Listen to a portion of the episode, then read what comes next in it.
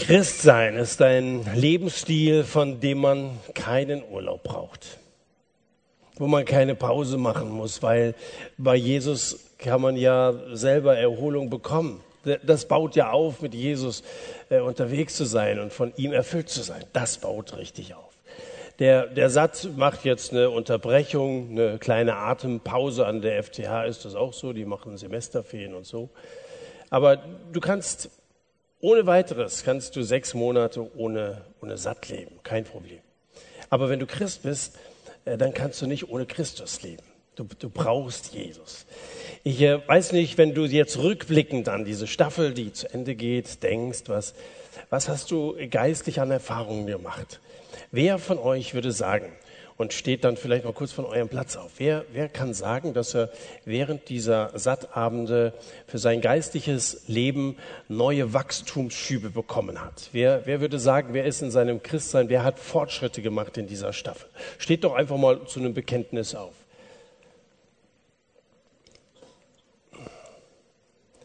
Freut mich sehr. Also ich äh, freue mich, dass Leute hier sind, die sagen, ja, die Bibel ähm, motiviert einfach.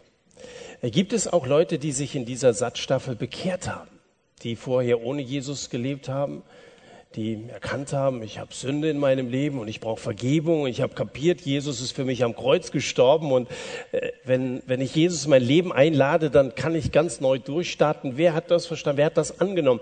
Ist jemand zum Glauben an Jesus gekommen in dieser Satzstaffel? Steht auch mal auf zu einem Bekenntnis. Ja, vielen Dank.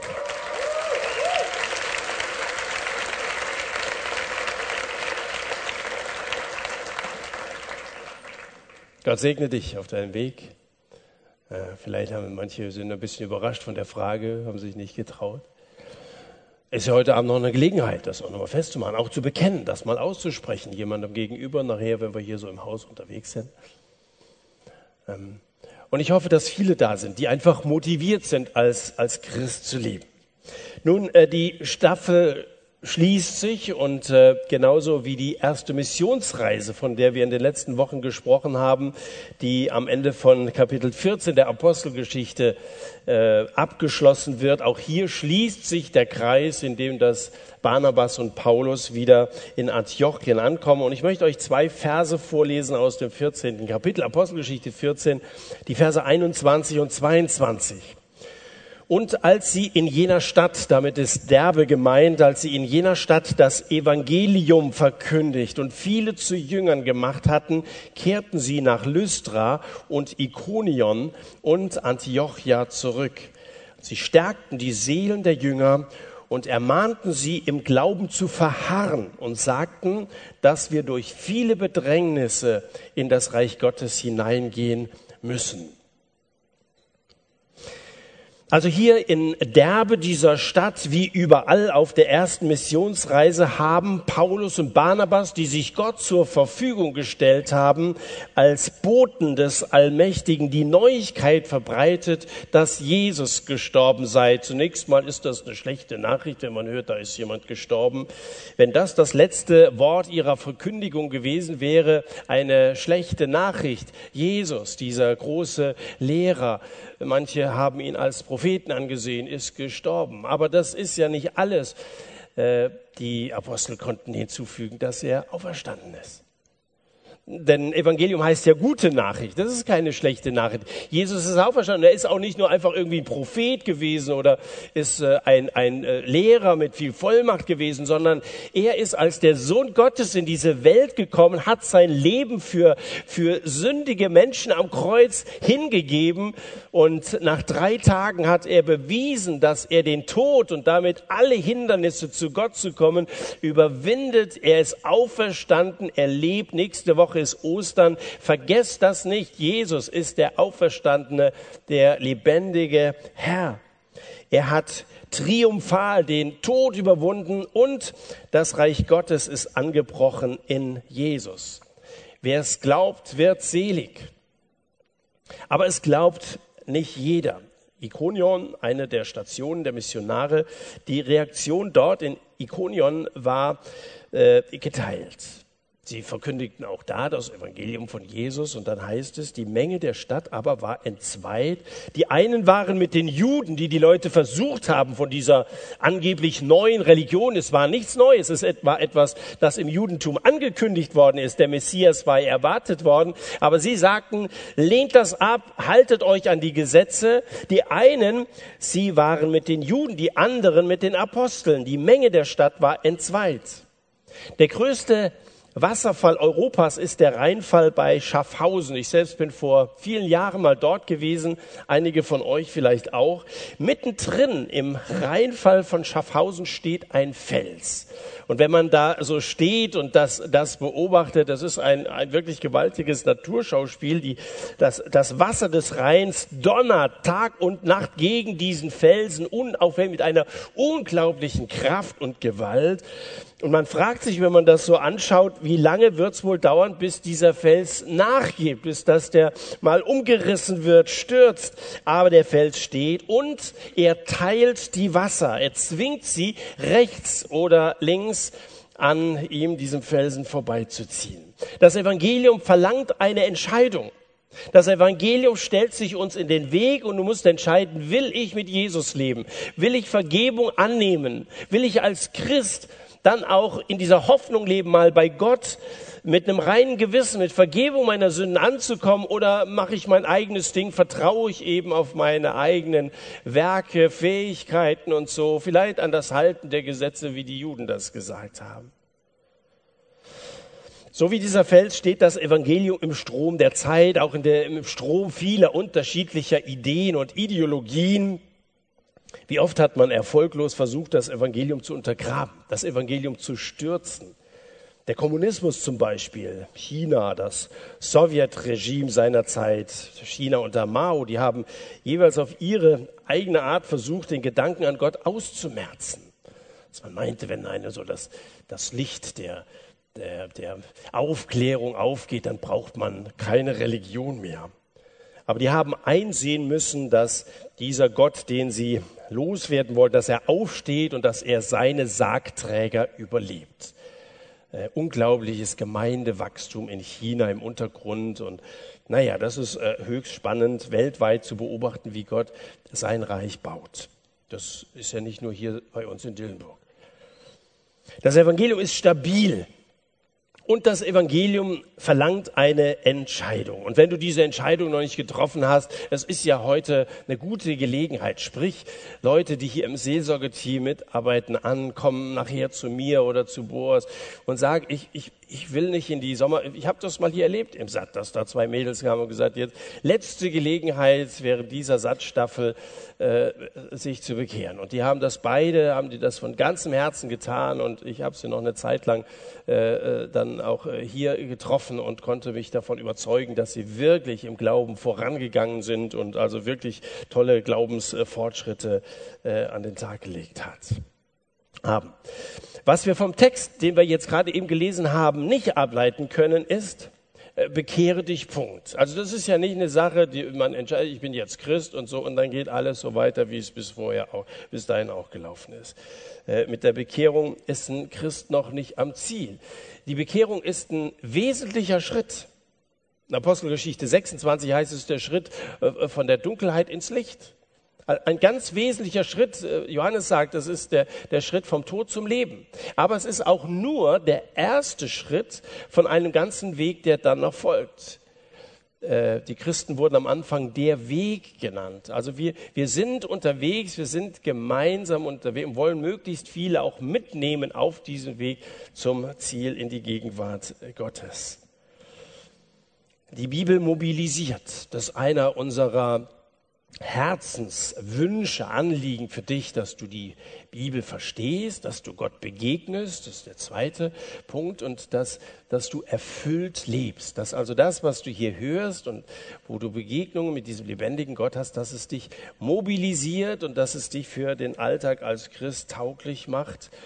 Ähm, Bewegung ist wichtig für deine geistliche Gesundheit. Ich will mir Sport machen, sagt einer.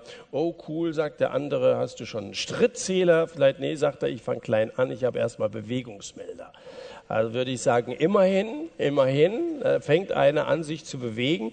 Manche fangen langsam an, so ihren Glauben so allmählich in die Tat umzusetzen. Trotzdem hoffe ich ja, dass du geistlich mehr bewegst, als dass du vorhin mal aufgestanden bist. Das war auch eine Bewegung, aber dass wir auch aufstehen, wenn vielleicht die Mehrheit derer, die das sehen, dass wir für Jesus gerade stehen und aufstehen, nicht gläubig sind, nicht unsere Überzeugung teilen. Da wird es manchmal schwierig, wenn du in deinem Alltag, ob das unter deinen Kommilitonen oder äh, in der Nachbarschaft, wo, wo viele ablehnend, Kirche, Glaube und so, und dann, dann gibt das äh, Diskussion und dann hält man lieber um das Gesicht nicht zu verlieren, die untere Hälfte geschlossen und dann sagt man nichts, sondern ich hoffe, dass hier eine Bewegung ausgelöst, ihr kommt ja aus allen möglichen Ortschaften, nicht nur hier aus der Kernstadt, aus Stadtteil von Dillenburg, weit darüber hinaus, dass ihr da, wo ihr zu Hause seid, etwas in Bewegung bringt, geistlich was in Bewegung bringt, das brauchen wir in unserer Generation. Als sie in jener Stadt das Evangelium verkündigt und viele zu Jüngern gemacht hatten, heißt es, Paulus und Barnabas verkündigten nicht alleine das Evangelium, haben nicht nur gepredigt, wie, wie wir, die wir hier predigen, das Sonntag für Sonntag gemacht haben, sondern es das heißt, sie machten Jünger. Jünger heißt Nachfolger. Das heißt also, dass die gläubig gewordenen Fortschritte gemacht haben. Da heißt es weiter, sie stärkten die Seelen der Jünger und ermahnten sie, im Glauben zu fahren. Ein kleiner Junge war in der Nacht aus dem Bett gefallen. Die Mutter am nächsten Morgen etwas besorgt fragt, wie das denn passiert sein konnte. Und der Junge sagte, ich habe wohl zu nah an der Stelle gelegen, wo ich eingestiegen bin. Hm, so kann es gehen. Ich fürchte, dass äh, viele von euch stehen bleiben, wo sie zum Glauben gekommen sind. Und dass sie nicht weitergehen. Und das ist riskant. Es kann sein, dass wenn du diesen ersten Schritt getan hast und äh, sagst, damit alles erledigt, dass du zurückfährst.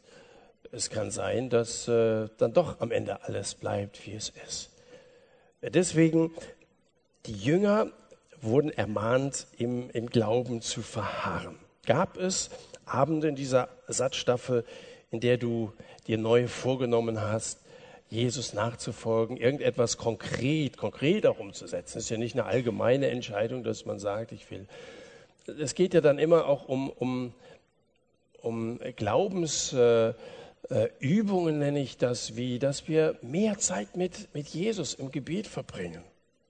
Wie sieht dein Gebetsleben aus heute im Vergleich zu dem Tag, an dem du dir so etwas vorgenommen hast oder von dem Tag an, an dem du dich bekehrt hast? Oder wie viel Geld spendest du heute im Vergleich zu damals? Ist es mehr geworden? Oder äh, hast du mehr Freunde mitgebracht zum Satt, weil du das Anliegen hattest, meine, meine äh, Klassenkameraden müssen auch Jesus kennenlernen? Oder wie sieht der Kontakt zu deiner Gemeinde aus? Kannst du sagen, dass der Kontakt enger geworden ist? Und dein Bibellesen, hast du hier Fortschritte gemacht? Hast du mehr gelernt und äh, hast du du äh, durch das Lesen mehr Hunger bekommen, äh, Gott kennenzulernen, indem wie er sich in der Bibel offenbart.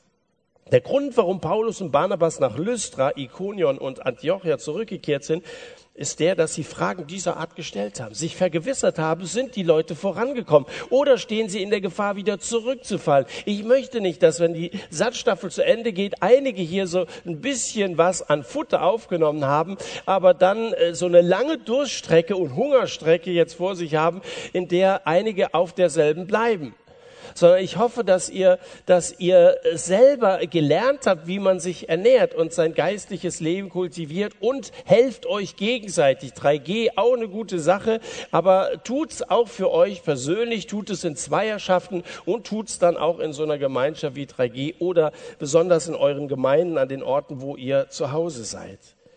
Junger Christ ist wie ein Kind. Er muss wachsen. Wenn ein Kind in der Entwicklung stehen bleibt, dann machen sich die Eltern Sorgen. Dann gehen sie zum Arzt mit dem Kind und lassen es untersuchen. Und wenn du als Christ nicht wächst, wenn du noch auf demselben Stand bist wie vor einem Jahr oder auch vor einem halben Jahr, dann solltest du dich untersuchen lassen. Und untersuchen wir doch zum Beispiel mal dein Bibellesen. Ist das Wort Gottes dein täglicher Begleiter? Du isst ja auch nicht nur einmal in der Woche wahrscheinlich ist das Wort Gottes dein, dein, deine tägliche Kraftquelle, aus der du schöpfst und deinen dein Glauben ernährst? Stell mal vor, du willst an einer Autobahnraststätte essen. Stehst da an der Theke, suchst dir was aus, nimmst mal das Hauptgericht und vorher ein bisschen Salat noch und Gemüse und so. Und dann fällt dein Blick auf einmal auf einen Teller, dessen Anblick dir den Magen herumdreht. Und du fragst, was bitte ist das? Und der freundliche Mann hinter der Theke sagt, besser vielleicht, wenn Sie das nicht wissen, aber ich möchte es sehr wohl wissen, sagst du jetzt erst recht. Gut, sagt er, wenn es sein muss, ähm, das ist ein Teller mit vorgekautem Essen. Wie bitte? Ja, vorgekautes Essen. Manche Menschen äh, essen lieber das, was andere schon vorgekaut haben. Ein bisschen eklig, ähm, aber weit verbreitet. Nicht an Raststätten, hoffe ich jedenfalls, nicht bei Kantinenessen, aber bei Gottes Wort ist das so. Viele nehmen vorgekaute Nahrung auf, regelmäßig. Äh, gut, hat den Vorteil, geht bei der Verdauung schneller, gell? geht schneller durch, hast du weniger Arbeit damit und so. Aber ähm, das, ist, das ist nicht wirklich Essen die Konsumenten denken sich nicht Schlechtes dabei, die hören gut zu, hier im Satz zum Beispiel. Das, was wir, was wir in der Vorbereitung auf so eine Predigt machen, ist, dass wir schon mal kauen für dich. Ja, ist schon ein bisschen bekömmlich, wenn man das so serviert bekommt. Ähm, vielleicht hörst du in deiner Kirche, in deiner Gemeinde das Wort Gottes, sehr beliebt im Internet, sich Predigten runterzuladen und anzuhören. Aber wer sich darauf beschränkt und äh, nicht selber das Original liest, der wird wahrscheinlich ein Christ werden, der wenig Unterscheidungsvermögen besitzt. Der schluckt einfach alles runter, was sich ihm bietet. Und das ist, das ist nicht immer, Paulus hat sehr darauf äh, gepocht und hat gesagt, prüft alles. Das Gute haltet fest. Und der, der Maßstab, an dem wir prüfen sollen, ist die Bibel. Auch das, was ich hier heute Abend und auch sonst predige, prüft es bitte. Und dann haltet das fest, was, was, wo ihr zu einer Überzeugung kommt, ja, das ist richtig. Da, wo ihr merkt, hier redet Gott zu mir, daran haltet fest. Da verharrt in eurem Glauben, wie das Paulus und Barnabas äh, gesagt haben. Lies die Bibel, bet jeden Tag, wenn du wachsen willst. Ein altes Lied, aber unseren äh, Kindern, äh, die äh, drei und ein Jahr alt sind, äh, denen bringen wir das bei. Das ist nicht kindisch. Und wer, wer geistlich erwachsen ist, wird das bestätigen. Das ist nicht kindisch.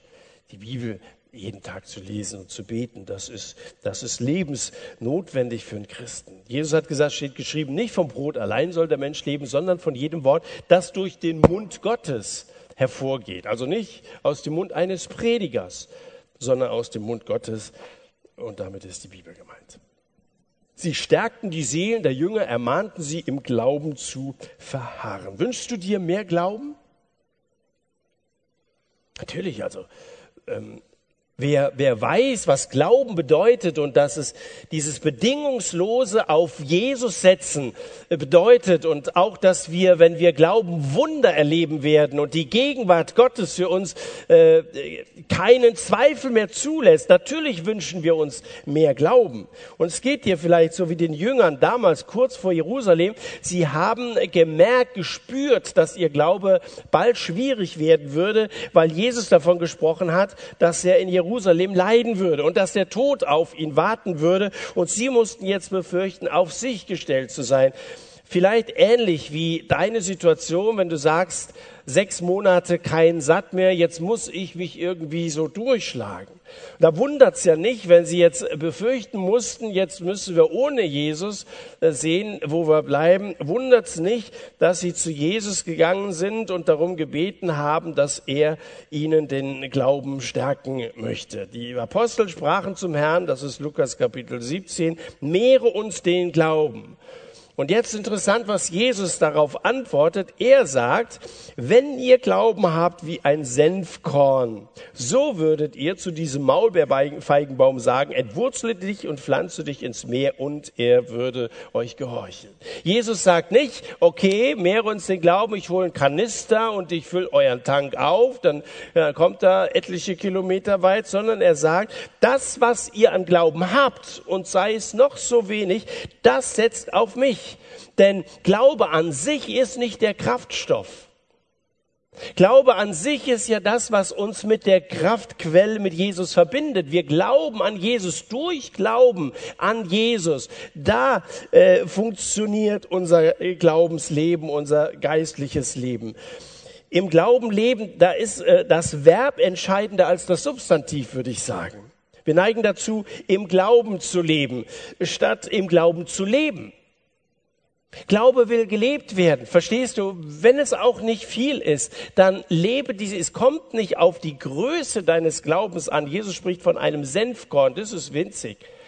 Sondern es kommt auf die Größe dessen an, an den du glaubst. Der Winter ist hinter uns, aber stell dir mal so eine Eisschicht vor. Ein See ist zugefroren. Wirklich eine dicke Eisschicht, weil es wochenlang gefroren hat. Und da geht einer selbstbewusst drauf und so. Und ein anderer, der steht am Rand und er traut sich erst nicht und dann geht er so ganz zögerlich, geht er auch. Wer von diesen beiden, der Selbstbewusste oder der Ängstliche, wird wohl eher einbrechen? Antwort, keiner von beiden. Weil es kommt nicht auf die Größe des Glaubens, sondern auf die Dicke des Eises an, oder? Es kommt auf Jesus an. Wenn ihr nur wenig Glauben habt, dann könnt ihr Wunder erleben und dann äh, diese Bäume versetzen. Bin gespannt, wie äh, die Vegetation äh, im Herbst aussieht, wenn wir hier zusammenkommen und hier eine dieser, einige dieser Bäume versetzt haben. Wir haben ja gelesen, sie stärkten nicht den Glauben, sondern die Seelen der Jünger und ermahnten sie im Glauben zu fahren zu äh, Charles Haddon Spurgeon, dem äh, Baptistenprediger, äh, ist ein junger Mann gekommen, hat gesagt, Mr. Spurgeon, ich habe den Wunsch, morgens mehr Zeit mit meinem Herrn zu verbringen, aber ich komme irgendwie so schlecht aus den Federn. Bitte beten Sie für mich, dass ich morgens besser aufstehen kann. Und dann hat Spurgeon eine weise Antwort gegeben, hat gesagt, okay, äh, wenn du es schaffst, morgens ein Bein aus dem Bett zu bewegen, werde ich für das zweite beten. Äh, ich glaube, damit trifft er den Nagel ganz gut auf den Kopf. Glauben heißt, entschlossen Schritte zu tun und sich dabei auf den Herrn zu verlassen. Einfach mal zu gehen, aber in dem Bewusstsein, er soll mich lenken und ich möchte, ich möchte, also im Vertrauen zu leben, im Vertrauen zu leben. Glauben bedeutet Gottes Anweisungen gehorsam zu sein. Glauben beginnt mit Gottes Reden und wird Wirklichkeit, wenn wir darauf reagieren. Sich viel Bibelkenntnis anzueignen, ohne dabei wirklich die Stimme Gottes zu hören und dann auch darauf zu antworten, das ist nicht sehr aufregend. Das ist auch nicht sehr gefährlich. Kommen zu dem Punkt, den die Apostel jetzt betonen. Sie stärkten die Seelen der Jünger. Und dann sagten sie, dass wir durch viele Bedrängnisse in das Reich Gottes hineingehen müssen. Paulus und Barnabas sind so ehrlich, der guten Botschaft hinzuzufügen, dass auf dem Weg von Christen auch Gefahren lauern. Bedrängnisse, vielleicht sogar Gefängnisse. Also Paulus ist direkt vorher gesteinigt worden. Wenn ihr letzte Woche hier wart und die Predigt von Matthias gehört habt, die haben den gesteinigt. Die haben sie wirklich gedacht, der ist tot. Der lag da blutend.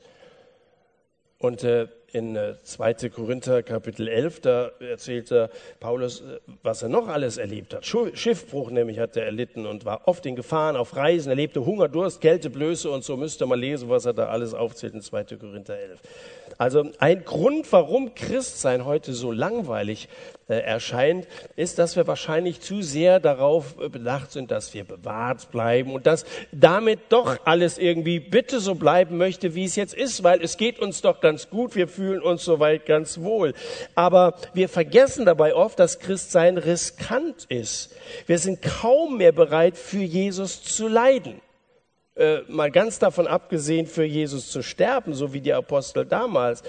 wenn es gefährlich ist, in einem bestimmten Land zu missionieren, dann zieht man die Missionare sofort ab. Verständlich einerseits. Früher verließen Missionare ihre Heimat im Wissen, dass sie nie wieder zurückkehren würden. Die standen mit ihrem Leben hinter dem Auftrag Gottes. Sowas darf man ja heute kaum noch laut aussprechen. Da wirst du gleich als Fanatiker äh, äh, hingestellt. Ich stelle nur fest, wie das in den Zeiten vor uns, bei unseren Vätern, aber eben auch bei den Aposteln gewesen ist. Und äh, da hat sich Jesus zu seinen Leuten gestellt, da sind diese besonderen Wunder passiert. Aber es ist eben auch passiert, wie in Jakobus, der hat nicht viel äh, Gelegenheit gehabt, Jesus zu bezeugen, ist enthauptet worden. Und im, im nächsten Moment ist Petrus befreit worden. Das müssen wir Gott immer überlassen, wie er dann, wie er eingreift. Aber hör dir mal unter diesem Aspekt beim Beten zu. Betest du nicht auch viel um Bewahrung auf deinen Fahrten, im Skiurlaub und so? Hast du je gebetet, dass Gott dich gebrauchen soll, egal was es kostet? Lass uns doch mal mehr beten um Leidenschaft unter uns.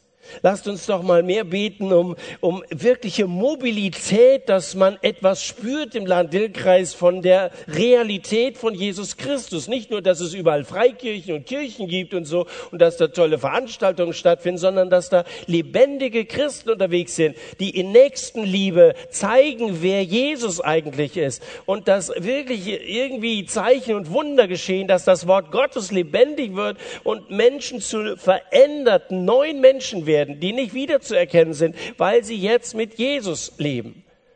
Lasst uns doch dafür beten, dass wir ein bisschen, ein bisschen risikobereiter sind in einer abgestumpften Welt, in der wir leider hineingeboren sind. Aber es liegt ja ein Stück weit auch an den Jüngern von Jesus in der heutigen Generation, dass es so ist. Dieses falsche Sicherheitsdenken jedenfalls hat so ein lauwarmes Christsein hervorgebracht wenn wir immer nur sicher und bewahrt sind, wenn wir nie ausgelacht werden, wenn wir nie benachteiligt werden oder falsch beschuldigt, weil wir Jünger von Jesus sind, dann unterscheiden wir uns bis zur Unkenntlichkeit von den Christen zur Zeit der Apostel. Echter Glaube kostet mehr als Kirchensteuer. Wenn das nicht so ist, dann ist er nicht sehr viel wert. Apropos Kirche, ich komme zu Vers 23 und damit zum letzten Punkt.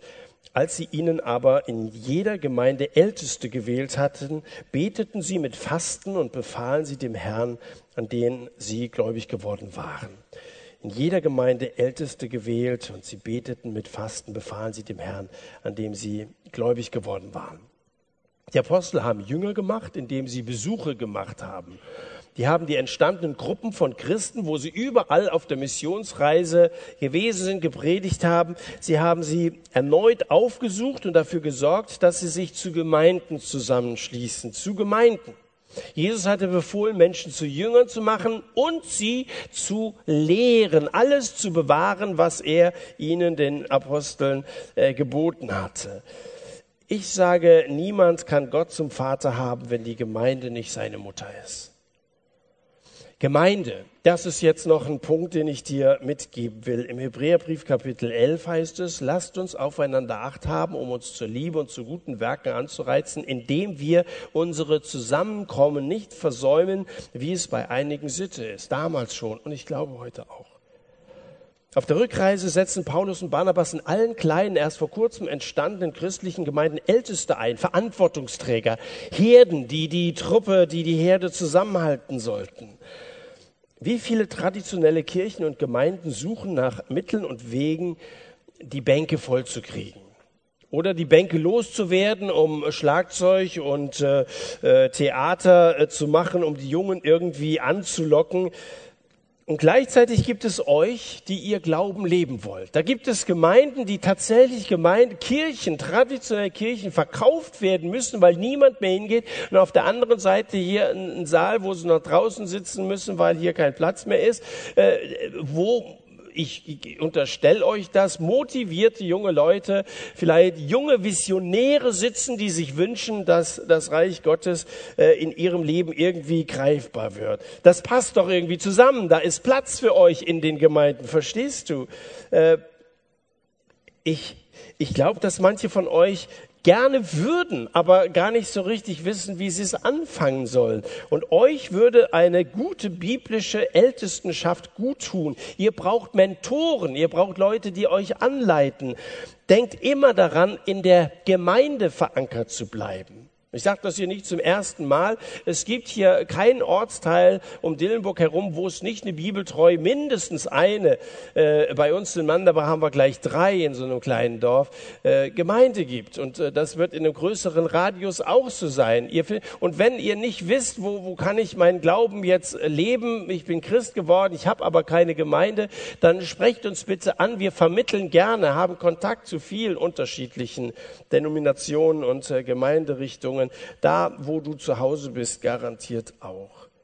In der Gemeinde kann Gott dich mit Ältesten, mit Ratgebern, mit Mentoren umgeben. Und du kannst mit deiner Liebe zu Jesus vielleicht auch ein bisschen was beitragen, so ein bisschen Energie in eine älter gewordene Gemeinde äh, hineinbringen. Gib schon zu, von Seiten der Ältesten braucht es da immer so ein gewisses Maß an Mut, so die neue Generation mit reinzunehmen. Das bringt auch immer Veränderungen, aber Gott ist ein Gott, der äh, immer Veränderungen bringt.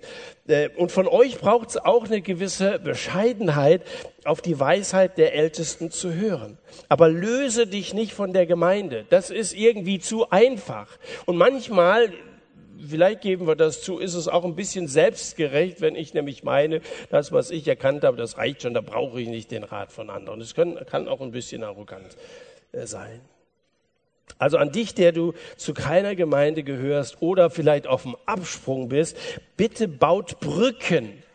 Baut Brücken, denn die Kirche, die Gemeinde besteht aus allen Generationen, auch und vor allem aus eurer Generation. Gemeinsam können wir viel mehr tun als alleine. Was nimmst du mit? Was nimmst du dir vor? Vielleicht sagst du, ich brauche keine neuen guten Vorsätze, meine alten sind praktisch noch unbenutzt. Von Januar gell, habe, oder von sonst so einem Abend hier aus dem Satt. Naja, Vorsätze sind dazu da, dass du sie auch Wirklichkeit werden lässt. Ich mache dir nochmal einige Vorschläge, die ich von heute Abend ableite. Erstens, sie haben das Evangelium verkündigt. Evangelium verlangt immer eine Entscheidung. Wenn du dich noch nicht für Jesus entschieden hast, mach es heute diesen ersten wesentlichen Schritt von einem abenteuerlichen Weg, der dann auf dich wartet. Zweitens, sie haben Jünger gemacht. Jünger sein heißt messbare Fortschritte zu machen. Führ doch mal Tagebuch und schreib mal Glaubenserlebnisse ein. Ich schaue gerne meine Tagebücher an, die ich während meiner Zivildienstzeit geschrieben habe und bin manchmal ein bisschen beschämt, wie groß die Glaubensschritte waren, wie mutig ich damals meinen äh, Glauben bezeugt habe im Gegensatz zu heute. Äh, sie stärkten die Seelen der Jünger. Lies die Bibel, bet jeden Tag, wenn du wachsen willst. Dann sie ermahnten, im Glauben zu verharren. Lebe im Glauben, statt im Glauben zu leben. Und sie kündigten Bedrängnisse an, weniger Langeweile und ein wenig mehr Radikalität bitte.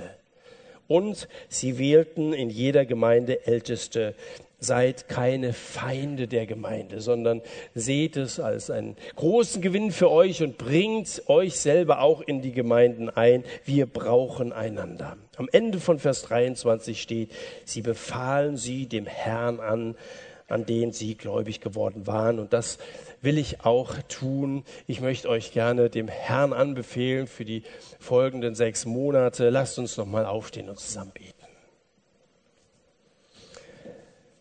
Danke, Herr Jesus, dass du ein lebendiger Herr bist, dass du für uns gestorben bist und dass du auferstanden bist und dass du lebst und dass du den Heiligen Geist angekündigt hast, als du in den Himmel aufgefahren bist und dass seit Pfingsten diese, diese Bewegung äh, in dieser Welt spürbar ist, da wo deine Boten hingekommen sind, um das Evangelium zu predigen. Danke, dass uns das Evangelium erreicht hat. Danke, dass wir sechs Monate hier das Evangelium predigen durften.